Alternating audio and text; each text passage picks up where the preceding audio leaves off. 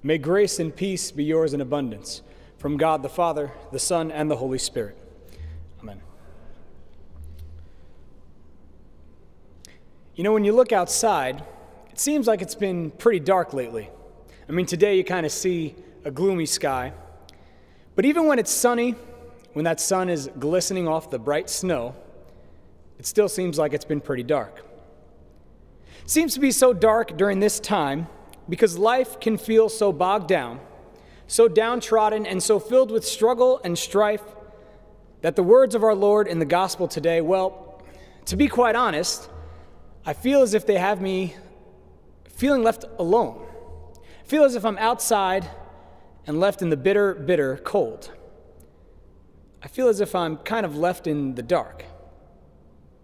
For the Lord speaks and says, I am the light of the world. Whoever follows me will not walk in darkness, but will have the light of life. But I still feel like the darkness is closing in. As the quarter comes to a close, the work starts to mount up. It starts to pile up as we look towards that very necessary vacation from the brutal and difficult daily grind. And it feels as if each day starts to be a bit darker, as if that light of passion for the kingdom work is being extinguished. I feel as if I'm kind of being left in the dark. In many ways, I find myself hearing the word of the Lord today and not exactly identifying with the promise of Jesus to have the light of life. No, instead, each paper that needs to be written, each test needing to be studied for, each book read from cover to cover causes me to feel as if I'm no longer being enlightened, but instead sort of forced into a deep, abandoning place of darkness. And that darkness, the one that seems to close in so quickly, can cause life to feel affected and afflicted. I've begun to struggle as I look out into the world and see how many are actually walking in the dark. I've begun to suffer because I look at how many Christians feel as if the lives of the faithful are failing while the lives of the unfaithful are flourishing. I believe that we all share in the pain of those who are facing times of hardship, while those who couldn't care less about the gospel are living lives that seem so carefree. And in this deep, deep darkness, I find myself struggling to identify with the promises of Jesus, but instead feeling more and more like the Pharisees, as if the daily grind of studies are in vain, as if the law is the only way that life can be governed, as if I'm becoming more and more concerned with being knowledge-filled and knowledge-based, rather than seeking that relationship with our God. And so feelings and emotions, huh, those are tossed away. A spiritual life is no longer the focus, but it feels like a darkness of faith that is so disconnected, so robotic, and so truly extinguished that I find myself able to identify with the words of the Pharisees as they look at our Lord Jesus and say, "You are bearing witness about yourself. Your testimony is not true. For your words, O Lord, feel like a prison surrounding my heart. Your words like a chain that is pulling me in a direction I am not ready to go, like a weight when I lie down, like a stinging pain when I am awake. Your words have made me feel as if so many are being pulled into that deep place of darkness, as if those words can sometimes feel so empty, as if they are an extinguished lamp that is no longer showing the way of life." But my dear sisters and brothers, those are not the words of the Lord making me feel that way, but the pain and struggle of a sinful world, the pain and struggle of sin seeking death. See, the evil one has surrounded me and surrounded you with temptation to make you feel as if you are simply being left in the darkness, as if the Lord does not give any one of us a light to follow him.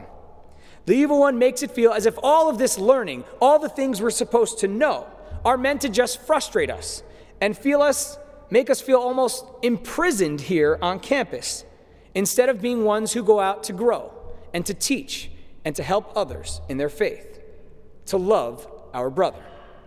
See, the evil one tempts us to even question our God, even when we are here, question why we are being stretched and pulled to the limits of our faith when we feel as if there's so many things we could be out there doing. When we're sitting down and thinking, why am I here when I can be out there serving?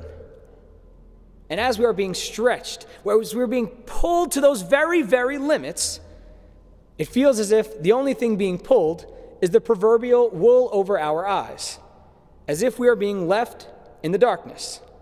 And that darkness is surrounding us and crushing us, the weight of that sinful world eating away at faith. In turn, I look and I recognize that I am not the only one having those struggles, but each of you in your own way is struggling with those same questions, with that same suffering, with the same darkness of evil that leaves you feeling captive and imprisoned, left in that darkness and left to do nothing more than question the testimony of Jesus. But the Lord hears those questions. He hears your cries out to him, your calling out, your prayers for faith, and your questions about the truth of his word. He hears you, and he hears me, calling out to him from the midst of a deep, deep darkness, feeling left alone there under that stack of papers and that ton of books, under that family struggle or that difficult loss, under the darkness of sin that surrounds his faithful people. And in the midst of that darkness, he shines brightly. He shines brightly like the dawn of each and every new day, the sun shining, light eternal, the Son bearing witness not only of himself as Savior, but of our Father as Heavenly Father. For he does not judge as we judge. In the word we hear that he does not judge according to the flesh, as he sees me and sees you struggling with darkness, hearing the questions, and leave and doesn't leave us alone there to suffer.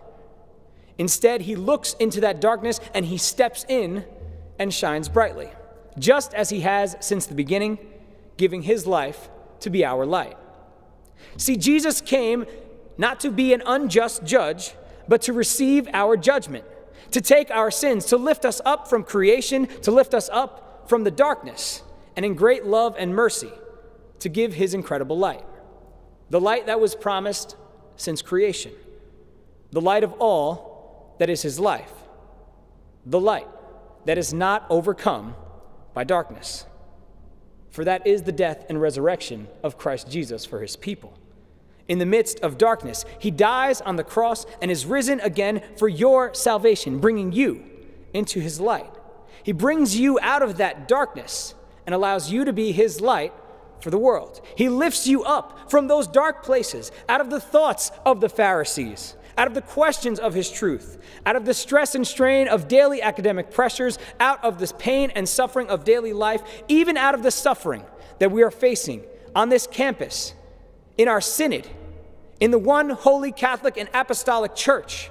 He lifts us out of that suffering and gives us his light, the light of the world, to each one of you so that you become light for the world.